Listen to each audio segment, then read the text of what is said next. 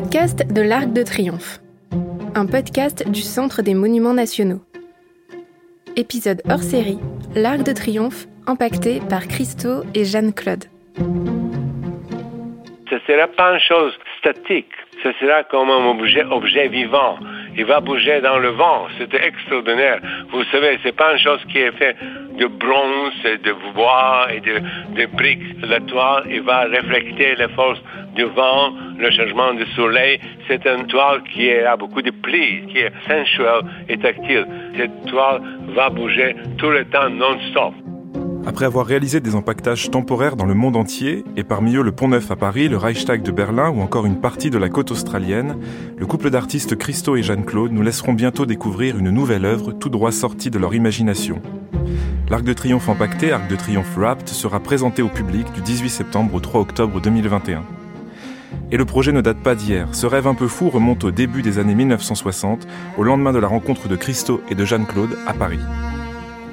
L'Arc de Triomphe, monument emblématique, ancienne porte de gloire militaire, devenue temple de la mémoire et haut lieu touristique et culturel, verra sa silhouette sublimée pendant 16 jours. Il sera recouvert de près de 25 000 mètres carrés de toile bleue argentée et sera ceinturé de près de 3 km de cordes rouges. L'Arc de Triomphe empaqueté est le second cadeau de Christo et Jeanne-Claude à Paris, et cela malgré leur disparition survenue en 2009 pour l'une et en 2020 pour l'autre. Nos invités pour en parler, Laure Martin, présidente du projet Arc de Triomphe Wrapped, et Bruno Cordeau, administrateur de l'Arc de Triomphe pour le Centre des Monuments Nationaux. Le podcast de l'Arc de Triomphe, une émission présentée par Anthony Chenu, chargé de la communication et de l'action éducative de l'Arc de Triomphe pour le Centre des Monuments Nationaux. Pour l'Arc de Triomphe, on a utilisé un tissu qui représente deux fois la surface de l'arc. Le tissu sera bleu argenté avec des cordes rouges. Nous proposons une dimension sculpturale nouvelle grâce à cette œuvre et ce tissu très lourd. Mais finalement, quand vous parlez comme ça, c'est comme si vous étiez un architecte. J'ai l'habitude de dire, je ne décide pas qui je suis. Bien sûr, beaucoup de choses viennent de l'architecture parce que j'ai étudié l'architecture. Mais aujourd'hui, ce que je suis, je suis un artiste, totalement irrationnel, irresponsable, complètement libre. J'ai vraiment suffoqué dans ce régime soviétique horrible. Je ne pourrais pas donner un centimètre de ma liberté pour rien au monde. Tous ces projets sont absolument irrationnels, sans usage, libres, exempts de toute justification. Le monde peut vivre sans mes œuvres. Elles ne sont pas nécessaires. Seul moi en ai besoin. Et mes amis aussi. On a cette liberté extraordinaire, parce que les œuvres sont liées à la liberté, et personne ne peut les acheter, personne ne peut les posséder. Alors Martin, Bruno Cordeau, bonjour. Bonjour Anthony. Bonjour Anthony. Alors après plusieurs reports, le projet Arc de Triomphe Wrapped verra enfin le jour en, septembre prochain. Celles et ceux qui nous écoutent ont sans doute découvert le projet au fil de ces reports. Quelles ont été en quelques mots les raisons de ces différents reports? Alors, initialement, le projet de l'Arc de Triomphe Wrapped devait prendre place en même temps que l'exposition au Centre Pompidou, qui était la première exposition dédiée à l'œuvre de Christo et de Jeanne-Claude.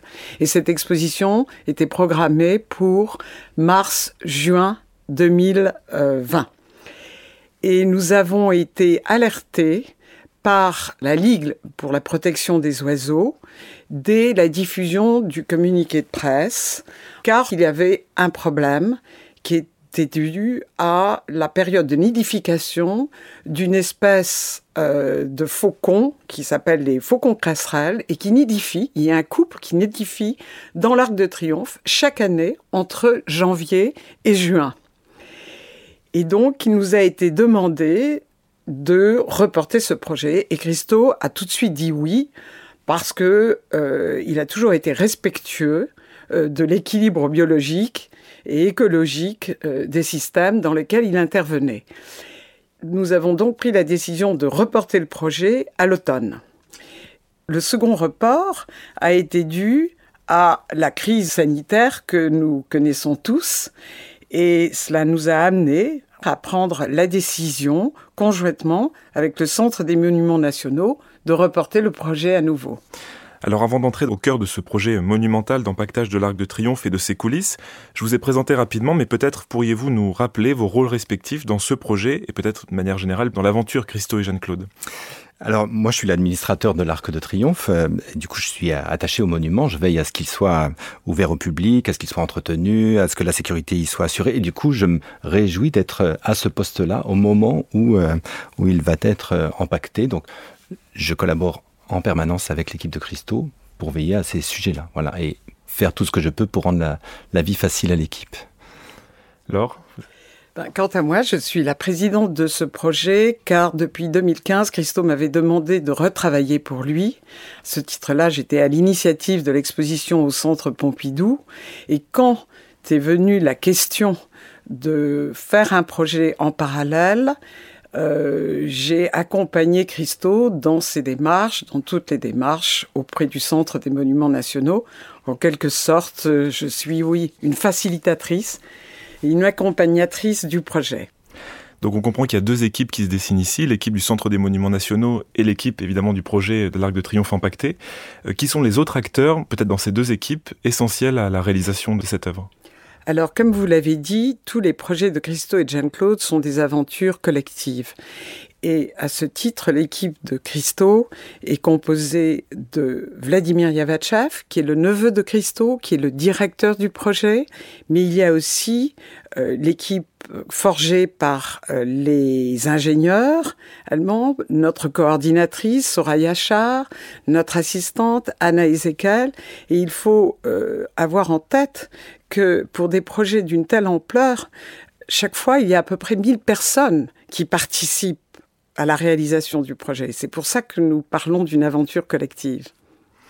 Et côté CMN, alors on a aussi. Euh, oui. Alors l'équipe Christo pour le coup est très impressionnante quand ils arrivent à un avec leur expérience et avec le, nombre qu'ils sont. Et nous en face, on doit, enfin en face, à côté d'ailleurs, euh, on doit euh, tout mettre en œuvre pour que les choses se passent dans de bonnes conditions. Alors il y a les sujets de conservation du monument, évidemment, où, là, le conservateur du monument, euh, Laurent Alberti et, euh, et Guillaume de Boisgrolier, qui encadrent les travaux qui se déroulent d'habitude à l'Arc, sont des, à la fois des conseillers et, et, vérifient que tout se passe bien. Donc, c'est en cela, c'est des acteurs euh, essentiels. Ensuite, pratiquement tous les services du siège du monument nationaux, le service de la communication, des éditions, enfin, tout le monde est mis à contribution pour ce projet. Alors, il y a évidemment l'œuvre L'Arc de Triomphe empaqueté dont il va être question ici euh, de manière assez, assez approfondie, mais il y a aussi les artistes, Christo et Jeanne-Claude. On ne le sait pas toujours, mais ces deux artistes-là travaillent ensemble depuis, ou travaillaient ensemble depuis, depuis de longues années. Si vous deviez les présenter en quelques mots, comment le feriez-vous peut-être vous, Laure Alors, Christo et Jeanne-Claude, c'est tout d'abord euh, une histoire euh, d'amour fusionnelle qui a duré tout le temps de leur existence euh, réciproque. Et euh, autant Christo était un artiste, il avait étudié euh, à l'école des beaux-arts de Sofia, c'était un dessinateur né et à tel point que sa mère, d'ailleurs, lui avait fait donner des cours de dessin privés dès l'âge de 6 ans. et Christo avait fui la Bulgarie communiste, Joug, en 57. Et il est arrivé à Paris, qui était dès le départ la destination qu'il voulait atteindre, et survivant, euh, en faisant des portraits de la bonne société. Quelques mois après son arrivée en mars 58, euh, en octobre, il a rencontré Jeanne-Claude, qui elle avait grandi dans une famille de militaires, peu portée vers l'art contemporain, mais s'est glissé dans le moule euh, avec une grande aisance, une grande intelligence et une égale passion.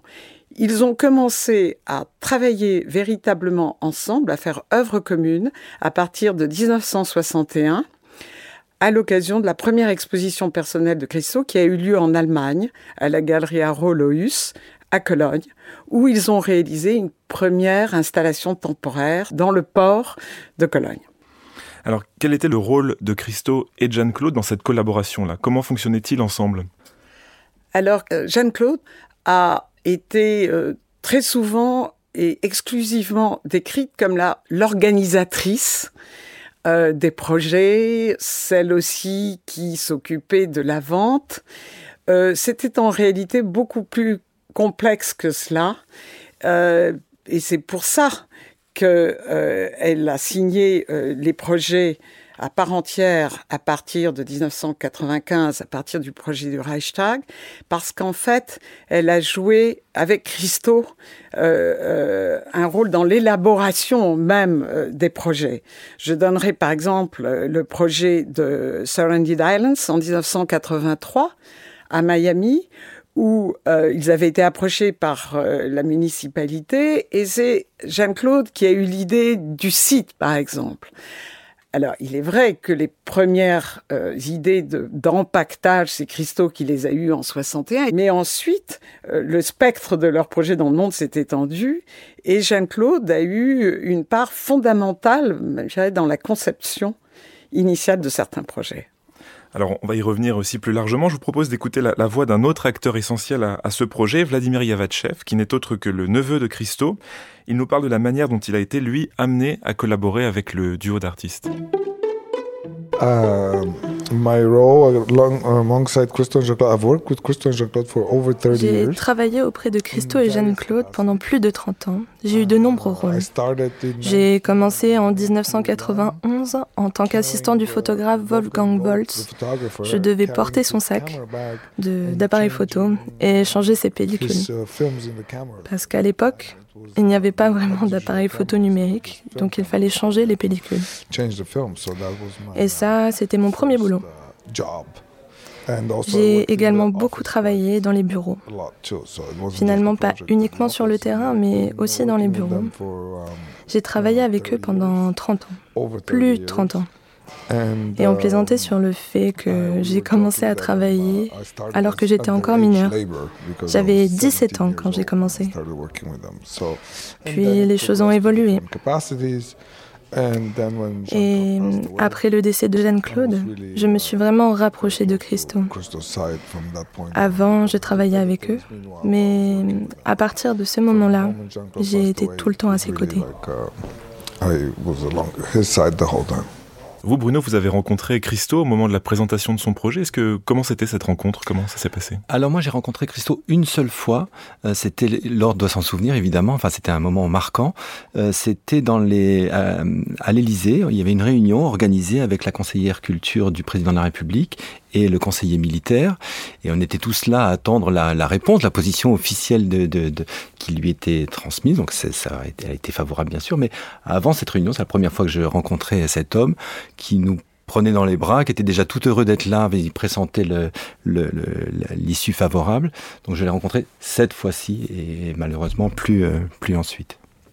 Alors pour celles et ceux qui vont découvrir l'œuvre de Christo et, de Jeanne-Claude à travers ce projet de l'Arc de Triomphe impacté, on va peut-être proposer un, retour sur leur euh, carrière, sur leurs euh, œuvres passées. Et en quelques mots, est-ce que vous pourriez nous dire comment a commencé l'aventure artistique de Christo et Jeanne-Claude? Quels ont été les tout premiers projets du couple? Alors, le premier projet temporaire de Christo et Jeanne-Claude a pris place en juillet-août 1961 à Cologne, où ils ont empaqueté, réaménagé et empaqueté euh, des ballots sur le port de Cologne. Ils avaient appelé ça, dans un premier temps, monument temporaire. Ensuite, ils ont donné un titre anglais à ce projet. Et euh, parallèlement, Christo, dès 1961, euh, a penser à sortir du cadre de l'atelier et à faire des projets dans l'espace. Il a donc tout d'abord pensé à des projets dans l'espace à Paris. Il faut savoir que c'est pour Paris que Christo et Jean-Claude ont conçu le plus de projets, 12 au total. C'est la ville au monde où ils en ont réalisé le plus, 6 sans compter l'Arc de Triomphe. Et le premier grand projet qui a propulsé d'ailleurs Christo sur le devant de la scène, a été la réalisation du rideau de fer, rue Visconti, le 27 juin 1962. Ce projet a consisté en l'édification d'une barricade de, faite avec des barils de pétrole que Christo a monté sans autorisation, bloquant ainsi pour quelques heures cette petite rue au cœur de Saint-Germain-des-Prés. Parallèlement à ça, il avait écrit un texte fondateur en 61 où il projetait d'empacter des monuments publics. Ça pouvait être une prison, un hôpital. Et il a, dès 61, conçu l'Arc de Triomphe. On reviendra sur l'histoire de l'Arc de Triomphe un peu plus tard. Euh, est-ce que vous savez comment ils sont passés des empaquetages d'objets du quotidien à des empaquetages monumentaux, euh, Christo et Jeanne-Claude Est-ce que ça, s'est fait vraiment dans un processus naturel ou est-ce qu'il y a eu euh, un, basculement? Je pense que ça s'est fait dans un processus tout à fait naturel. Parce que les premiers empaquetages d'objets du quotidien de Christo, avec de la toile, de la glu, étaient déjà un pas passé du dessin, de la peinture à la sculpture, à la, à la tridimensionnalité.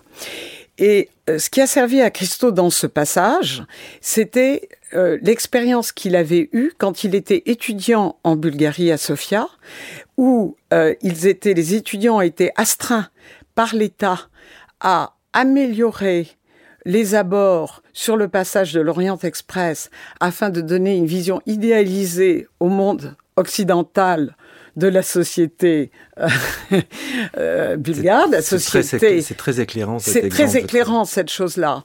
C'était de donner. Donc, ça lui a permis de maîtriser, d'apprendre à maîtriser l'espace et de très grands espaces, et aussi à l'occasion de jobs alimentaires. Euh, il travaillait pour le cinéma d'État et il devait euh, toutes les scènes devaient être tournées en situation réelle et non pas dans des studios comme à Cinecittà à Hollywood. Et donc ils avaient un scénario, ils devaient trouver pour telle et telle euh, partie du scénario, telle et telle scène, l'endroit où ça allait être filmé. Ils devaient aussi dessiner après. Et donc cette double expérience a procuré à Christo euh, une notion et un sens de l'espace et une capacité à maîtriser l'espace qu'au fond, il n'a cessé de réutiliser et de développer dans les grands projets. L'Arc de Triomphe empaqueté est souvent associé à une autre œuvre monumentale offerte à Paris par le couple, c'est le Pont Neuf empaqueté. Euh, c'était en 1985. Vous étiez tous les deux à Paris à cette époque. Quel souvenir vous gardez de cette, de cette œuvre temporaire?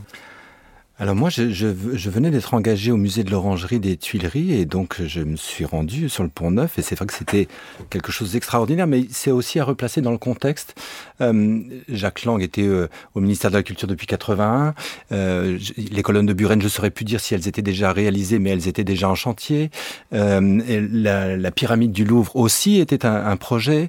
Le, le, musée de l'Orangerie venait d'ouvrir. Le musée d'Orsay était sur le point d'ouvrir. Il a ouvert en 86. Le musée Picasso. Enfin, on imagine à ce moment-là cette, euh, cette, euh, ce bouillonnement. Ce bouillonnement et au milieu de ça, cette, euh, cette, cette, cette image hors du temps extraordinaire où, où le, paysage est changé pour 15 jours.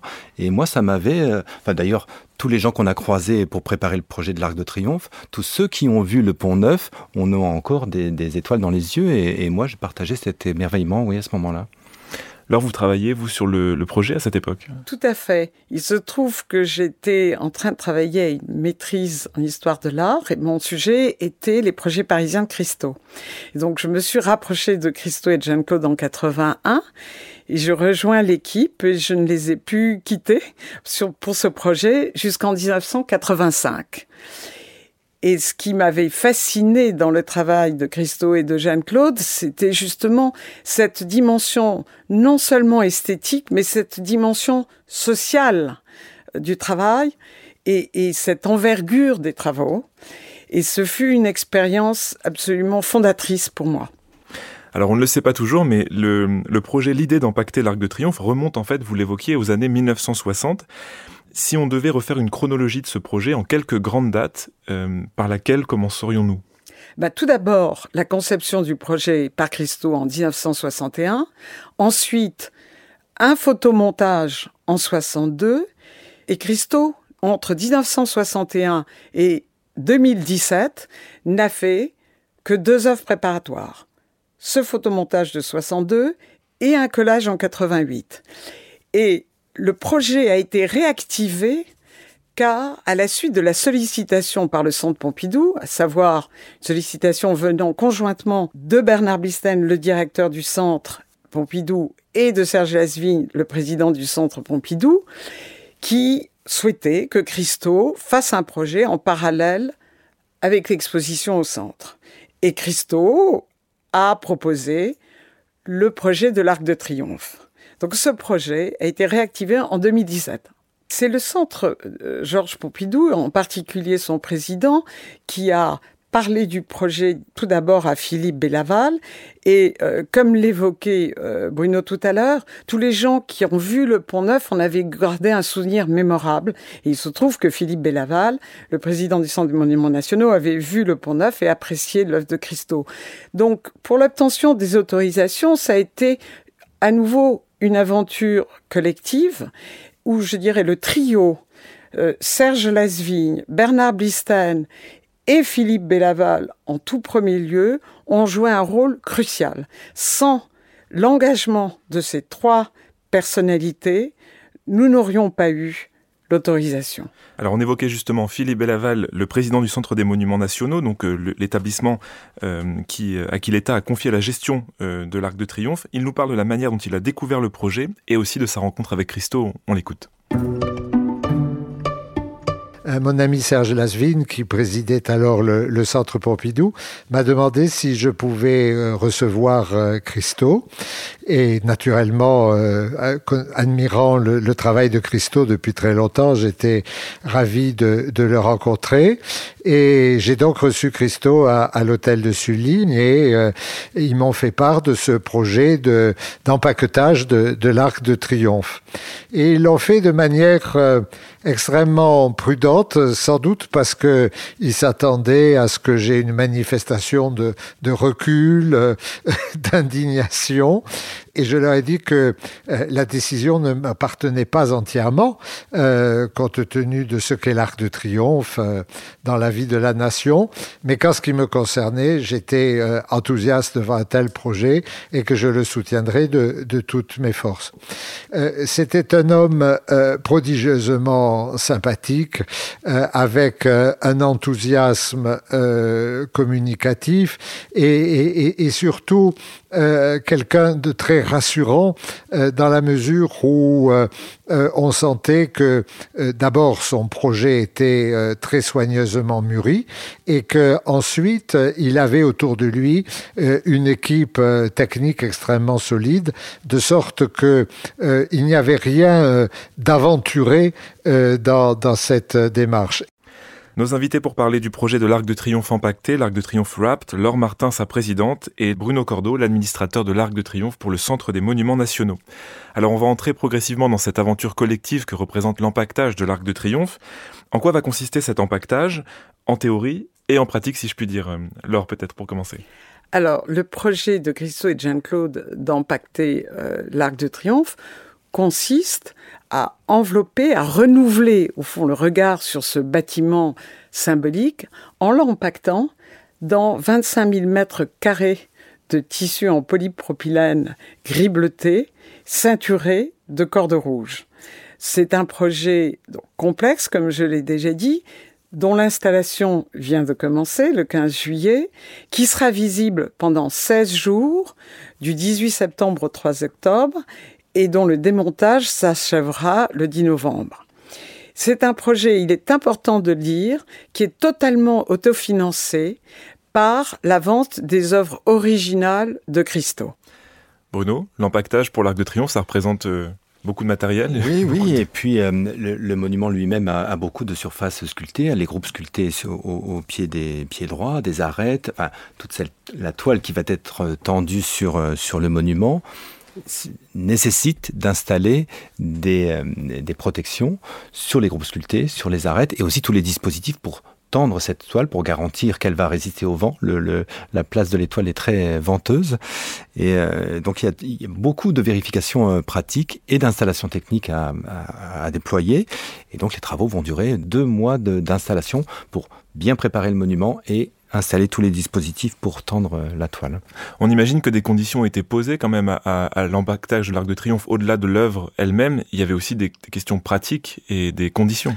Ah, je me souviens de la, de la, première réunion avec le président Bellaval. Il nous a posé trois questions. Hein. On était là tous en les janvier 2019. voilà.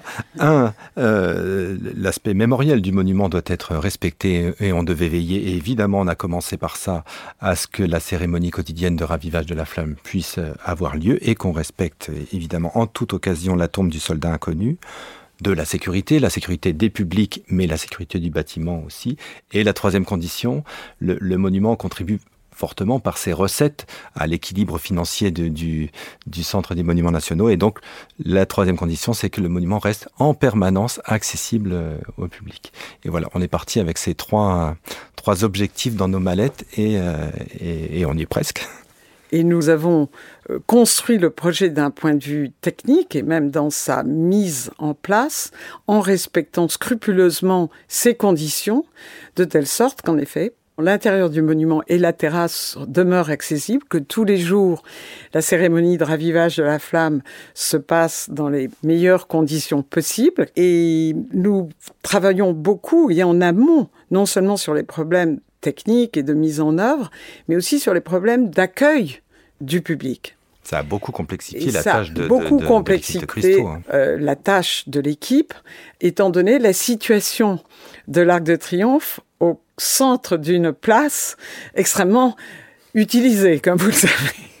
On peut rappeler peut-être l'Arc de Triomphe, chaque année, il accueille, en temps normal, hein, hors pandémie, à peu près 1 700 000 visiteurs, et c'est le premier monument du, réseau, et de loin, donc on ne peut pas se passer de ces recettes. Alors on se souvient du temps qui avait été nécessaire pour obtenir les autorisations dans des projets comme, comme l'empaquetage du Pont Neuf, ou encore celui du Reichstag, mais aussi du temps nécessaire pour convaincre autour du projet, pour fédérer euh, tout le monde. Est-ce que là, ça a été long? Quels étaient les délais, en fait, pour euh, présenter, convaincre autour de ce, de ce projet? Écoutez, ça a été d'une facilité désarmante en raison de l'engagement euh, total de Serge Azuine, Bernard Blisten dans un premier temps, et surtout de Philippe Bellaval et de toutes ses équipes dans un second temps. Philippe Bellaval, après avoir rencontré personnellement Christo euh, le 17 euh, octobre 2018 à Paris, euh, a présenté le projet au président de la République et le président de la République a, dès janvier 2019, donné son accord de principe. Et nous avons eu cette réunion le 25 mars 2019 à l'Élysée en vue de la formalisation, de l'officialisation de cette autorisation. Donc, vraiment étonnamment rapide. Et tel point, Christo en était même, je dirais, incrédule dans un premier temps, très touché et incrédule. Et donc dans les acteurs qu'on évoque ici, il y a aussi tous les acteurs qui sont autour de l'Arc de Triomphe, les arrondissements, etc. On imagine que ça a été aussi un, petit chemin, en, tout cas de présenter ce projet-là. Oui, à partir de ce, à partir de ce moment, euh, euh, on a pris notre bâton de pèlerin avec euh, Laure et, Vladimir le plus souvent euh, pour aller expliquer. C'est pas si évident que ça quand même pour les, les riverains, pour les, les, les, gens qui, qui auraient connaissance de ce projet, de comprendre ce qui va se passer. Il peut y avoir beaucoup d'informations qui circulent.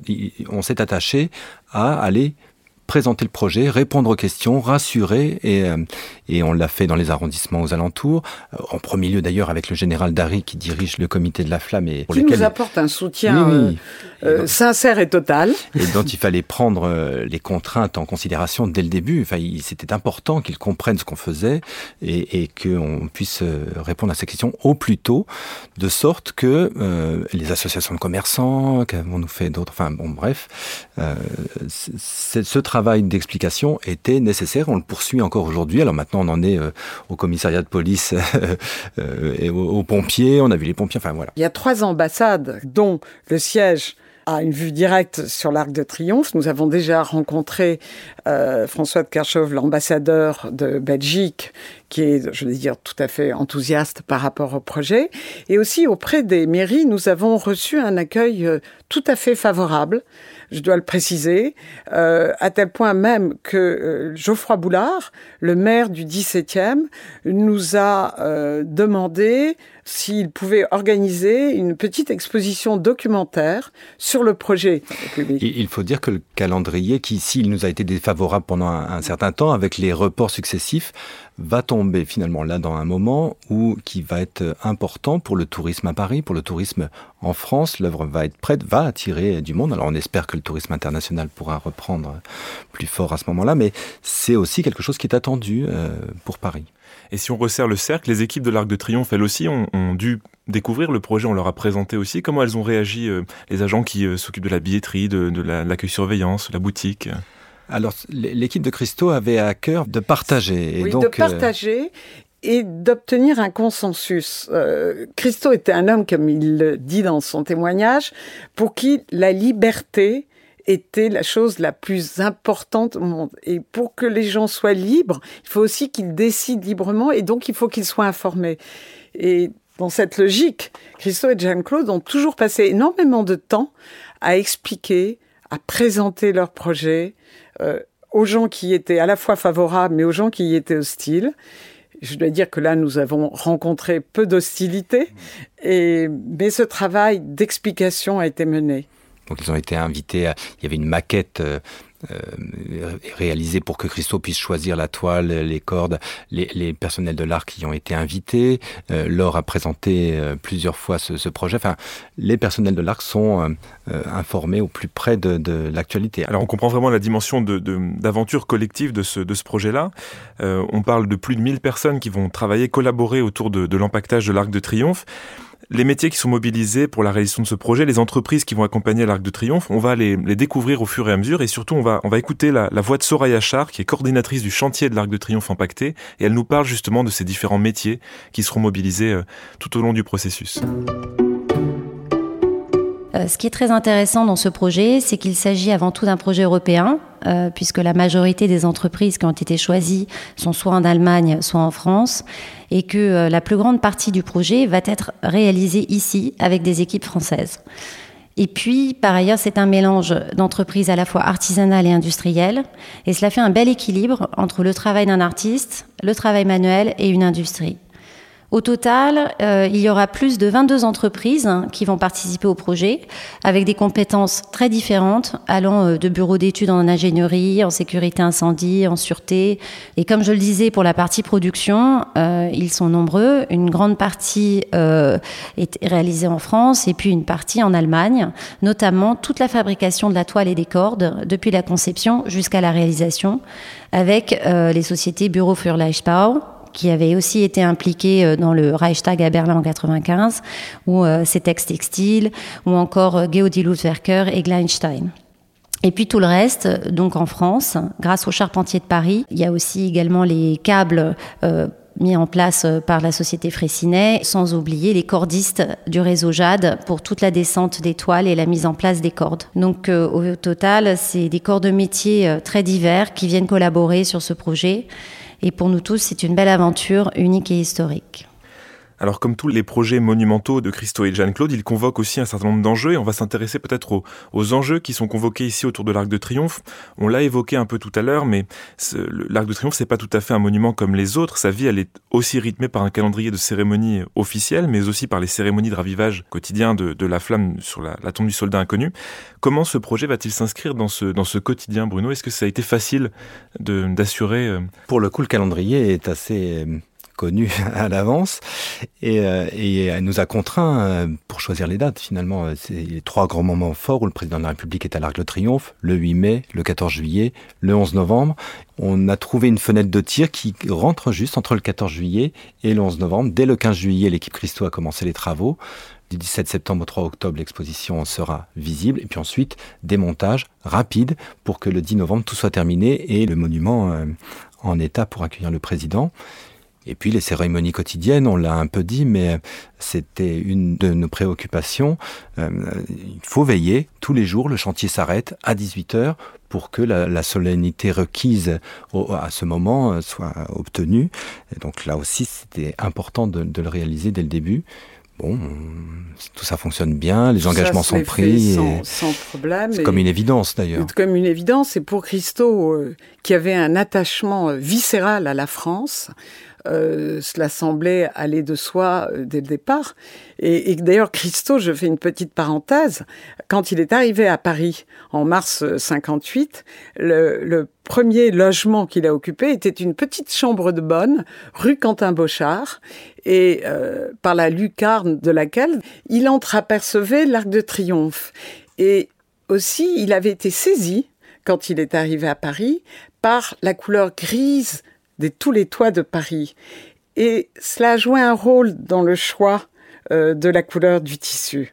Et donc, on évoquait l'Arc de Triomphe et donc ses enjeux. On parle beaucoup de l'aspect mémoriel du monument, mais pas seulement. C'est pas seulement un monument de la mémoire, c'est aussi. Oui, bien sûr. Et, mais la difficulté réside dans le, faire, dans le fait de faire cohabiter ces, ces multiples facettes du monument. C'est à la fois un monument de, de tourisme. Hein. on l'a dit, on accueille 1 700 000 visiteurs. Sa beauté architecturale propre l'en fait un, un, monument de culture aussi, son aspect mémoriel, mais c'est aussi un aspect festif. Le monument, euh, à chaque fois qu'une émotion traverse euh, euh notre pays, bon, c'est au pied de l'Arc de Triomphe sur les Champs-Élysées qu'on se réunit. Donc il n'y a pas de difficulté à, jouer sur toutes ces facettes du monument. Il faut les faire cohabiter et donc trouver les règles qui, euh, euh, qui font que ça fonctionne. Donc on évoque l'aspect symbolique, mais aussi l'aspect financier qui est un enjeu autour de ce projet-là. Au-delà de la vente des œuvres euh, de Christo, aucun autre financement privé ou public n'est investi dans le projet. C'est un modèle qui tenait à cœur au couple Christo et Jeanne-Claude. Pouvez-vous nous parler de la manière dont, dont l'œuvre a été financée, dont Christo et Jeanne-Claude finançaient leurs œuvres? Alors, ce, je parlais de la volonté de liberté de Christo. Et au fond, c'est ce qui est à l'origine de ce modèle totalement unique d'autofinancement par la vente des œuvres originales de Christo. Christo était un dessinateur virtuose et il adorait le dessin. Quand il était à New York, il dessinait jusqu'à 16 heures par jour dans son studio secret au cinquième étage de Howard Street.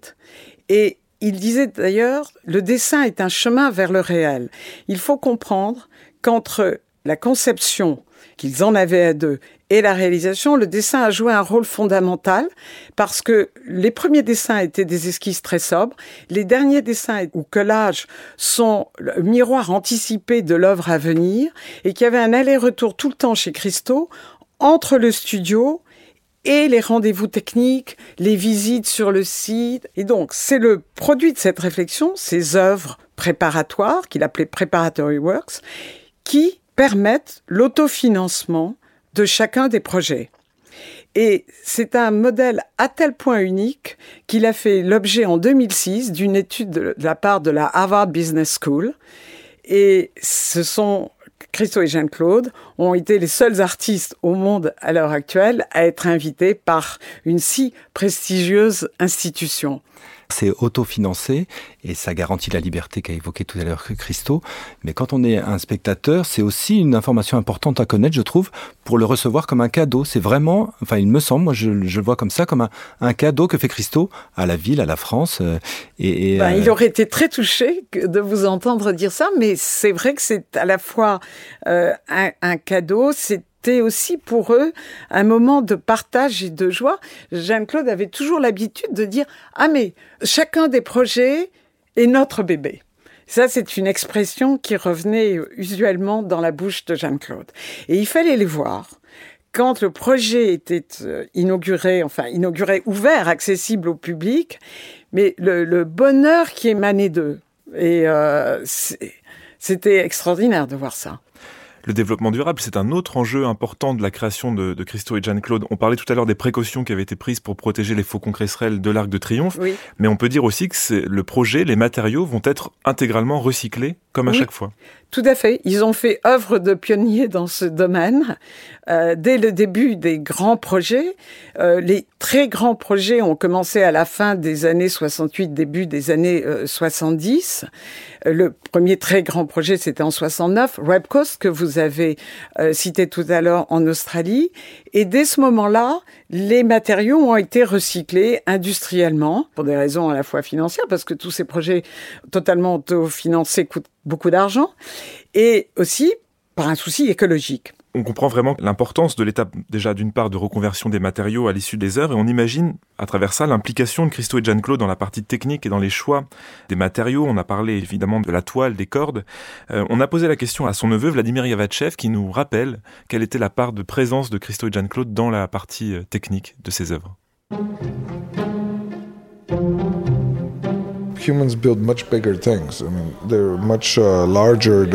Vous savez, les hommes construisent des bâtiments bien plus grands, plus gros, plus complexes. Mais d'après Christo, la raison pour laquelle nos projets sont si importants est parce qu'ils sont sans véritable utilité. Et en même temps, on doit les réaliser rapidement et ils sont temporaires um, et sont visibles entre 14 et 16 jours. Pour l'Arc de Triomphe, le projet sera visible pendant 16 jours. Deux semaines, trois week-ends. De tels projets doivent être réalisés de façon simple et rentable. Et ça, c'est la partie la plus difficile. Faire quelque chose de simple et d'ingénieux. C'est pour ça que nous travaillons avec beaucoup d'ingénieurs et de partenaires pour l'Arc de Triomphe, parce que ça impacte aussi l'aspect visuel du projet. Bien sûr, Christo était impliqué dans tous les aspects du projet. Pour l'Arc de Triomphe, toutes les décisions liées à l'aspect visuel et chaque détail lié à la mise en place du projet, comment il va être construit, tout avait déjà été décidé avant son décès. Tout ça pour vous dire que tout a été discuté et décidé. Nous avons fait des tests à Bagneux et ce, même durant la pandémie. Il était vraiment très impliqué dans le projet, non seulement parce qu'il aimait ça, mais aussi parce que cela était important pour l'aspect visuel du projet et son esthétique. Alors on est à quelques semaines de la présentation du projet au, grand public, il suscite déjà l'enthousiasme et on est passé en, phase d'installation, de montage du projet. Dans quelques temps il sera visible, il promet de marquer le public durablement. Qu'est-ce qui est prévu justement pour le, pour le grand public? Comment profiter au mieux de, de l'œuvre? On va commencer par vous Bruno. On parlait d'un cadeau tout à l'heure, euh, de l'emplacement même de l'Arc de Triomphe, au cœur de la place de l'Étoile, de tous les quartiers, de toutes les avenues qui rayonnent autour de la place. On verra cette œuvre. Bon, elle est faite pour être vue et, euh, encore une fois, euh, gratuitement. Pour autant, on pourra continuer à entrer dans le monument et, monter sur sa terrasse et fouler la toile qui empaquetera le, monument, y compris sur sa terrasse. Bon, là, l'accès restera payant. Moi, je vous parlais tout à l'heure du financement du CMN. Il continue à être une préoccupation pour nous.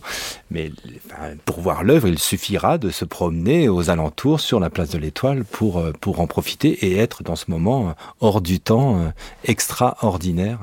Et je reviens sur euh, la médiation, le travail qui est fait euh, et les moyens qui sont mis euh, pour une bonne médiation auprès du public, parce que c'est un public très large. Ce n'est pas simplement un public d'initiés, au contraire, c'est pour ça je reviens sur cette notion de populaire dans le bon sens du terme et de démocratique. Donc c'est une œuvre d'art ouverte, accessible à tous gratuitement. Et pour ce faire, euh, nous euh, avons engagé des médiateurs qui seront là 24 heures sur 24. Toute personne qui travaille pour le projet est rétribuée, je le précise, là aussi, il n'y a pas de bénévolat. Et ces médiateurs seront là pour accueillir, expliquer le projet et remettront au public un petit échantillon de la toile comme souvenir. Euh, cet événement est sans nul doute marquant pour l'Arc de Triomphe évidemment pour l'équipe Christo aussi, mais aussi pour l'établissement qui en a la charge, le Centre des Monuments Nationaux. Je vous propose d'écouter la voix de Philippe Bellava, le président du Centre des Monuments Nationaux, qui évoque ces enjeux sur la durée autour du projet de l'Arc de Triomphe impacté. Euh, je suis convaincu que ce sera une page euh, importante de, l'histoire de, l'Arc de, Triomphe. Euh, l'Arc de Triomphe occupe euh, une place toute particulière parmi les, monuments parisiens. Euh, c'est un des plus populaires, évidemment. Cela tient d'abord à son emplacement extraordinaire, à l'originalité de, son architecture, bien entendu, depuis 1920, à l'aspect mémoriel lié à la présence de la tombe du soldat inconnu. Et cet arc de triomphe, pendant deux semaines, on va le regarder différemment mais j'ai le sentiment profond qu'on va pouvoir le voir malgré tout. C'est-à-dire qu'on va peut-être même pouvoir euh, le voir mieux. C'est-à-dire qu'on va échapper à tous les stéréotypes, à tout ce que l'on attend, parce qu'avant même de le voir en vrai, je me mets à la place d'un visiteur venu de très loin. On en a vu tellement de photographies qu'on croit savoir à quoi l'Arc de Triomphe euh, répond. Mais là, euh, les repères habituels, les groupes sculptés, les frises, etc., vont être suggéré, mais pas directement visible. Et donc, euh, eh bien, on va, je pense, regarder différemment euh, euh, la place que le monument lui-même occupe dans l'espace, ses dimensions qui sont absolument hors du commun.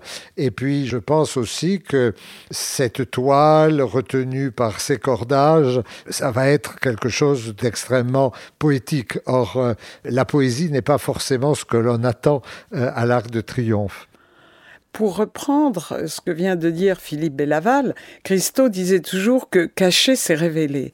Et son souci avec Jeanne-Claude pour chaque projet, et c'était très clair quand on l'accompagnait dans la conception du projet technique, c'était de souligner chaque fois les grandes lignes architecturales du monument ou du bâtiment que Christo et Jean-Claude empruntaient pour un temps en le métamorphosant.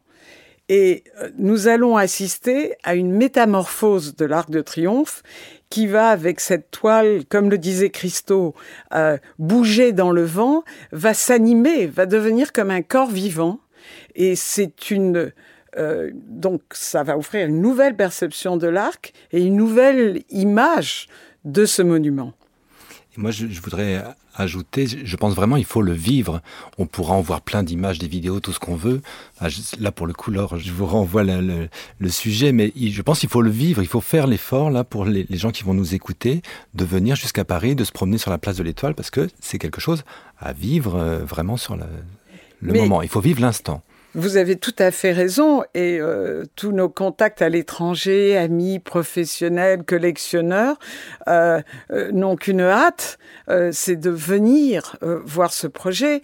Et, et ce projet-là a une dimension plus grande encore parce que c'est le dernier projet temporaire de Christo et Jean-Claude qui va être réalisé. Christo et Jean-Claude, de leur vivant à tous deux, avaient déjà pris la décision que s'ils venaient à disparaître, leur projet en cours serait réalisé. Il se trouve que lorsque Christo est mort le 31 mai 2020, il restait deux projets en cours. L'Arc de Triomphe, qui est le dernier donc projet temporaire de Christo et Jeanne-Claude. L'autre projet étant le seul projet pérenne du couple, qui est le Mastabad d'Abu Dhabi. Et nous sommes, ça nous tient à cœur, toute l'équipe, de vraiment réaliser ce projet parce que c'était le vœu de Christo qu'il a vraiment émis peu de temps avant sa disparition. Il y a quelque chose qui hante aussi ce projet-là, c'est la, dimension du souvenir, de la, mémoire de quelque chose de temporaire qui va finalement disparaître au-delà de 16 jours. Comment faire pour garder une trace de ce projet-là, à titre individuel, mais peut-être aussi à titre collectif? Je pense que nous l'avons bien vu avec euh, le projet du Reichstag ou avec le projet du Pont Neuf, c'est que pour toute personne qui a vu ce projet, elle est restée vraiment dans leur mémoire. Et le Pont Neuf, nous l'avons réalisé il y a 36 ans. Et à tel point, c'est resté tellement dans les mémoires que lors de nos interviews, nos conversations pour mettre en œuvre ce projet, ce souvenir a joué un rôle très important. Je ne pense pas que nous aurions eu si facilement l'autorisation pour réaliser un projet à ce point hors norme s'il n'y avait pas eu le souvenir du Pont Neuf à Paris. Et parallèlement à ça, il y a toujours un film qui est fait sur les projets de Christo et Jeanne-Claude.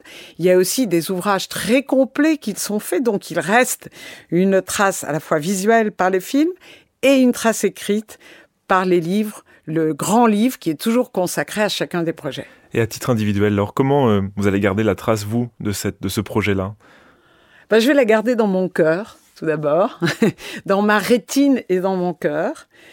Et je dois dire que pour moi, c'est extrêmement émouvant et en même temps, il y a une sorte d'obligation à accompagner ce projet le mieux possible.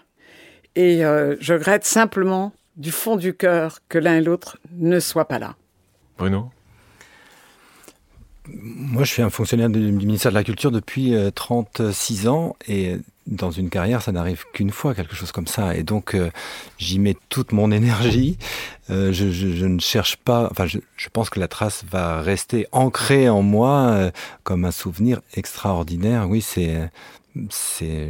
Mais nous sentons cette passion commune mise à réaliser le projet. Et c'est aussi ça la force euh, des projets de Christo et Jeanne-Claude. Mais il y a une autre spécificité pour ce projet, c'est que vraiment nous réalisons, l'équipe de Christo et Jean-Claude, nous réalisons vraiment ce projet en partenariat avec le Centre des Monuments Nationaux et aussi, nous devons l'évoquer, avec euh, la collaboration, le soutien de la ville de Paris. Il y a une unanimité des institutions, des représentants de la population pour ce projet. Et ça, c'est totalement exceptionnel. Moi qui ai travaillé sur le projet Pont Neuf, ça ne s'est pas passé comme ça. Merci Laure Martin, merci Bruno Cordeau pour ce moment d'échange autour du projet de l'Arc de Triomphe empaqueté. L'Arc de Triomphe empaqueté est à découvrir du 18 septembre au 3 octobre 2021 et toutes les informations sont à retrouver sur le site internet de l'Arc de Triomphe. On se quitte avec une dernière archive et la voix de Christo. En anglais, c'est rapt. Et c'est une chose que nous utilisons, la toile, qui est le grand élément euh, beaucoup de nos projets. Vous savez, l'œuvre, il est fait par beaucoup de choses. Mais la toile est le principal matériel qui traduit cet côté nomadique, qui est comme les tribus nomadiques qui construisent leur tente dans le désert, qui dans quelques jours sont partis. C'est-à-dire un côté fragile, un côté très invitant, très sensuel pour toucher, pour bouger, vraiment pour le toucher.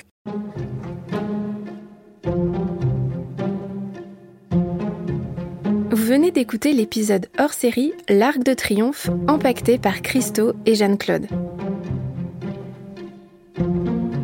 Le podcast de l'Arc de Triomphe, une collection de podcasts originaux produits par le service éducatif de l'Arc de Triomphe pour le Centre des Monuments Nationaux.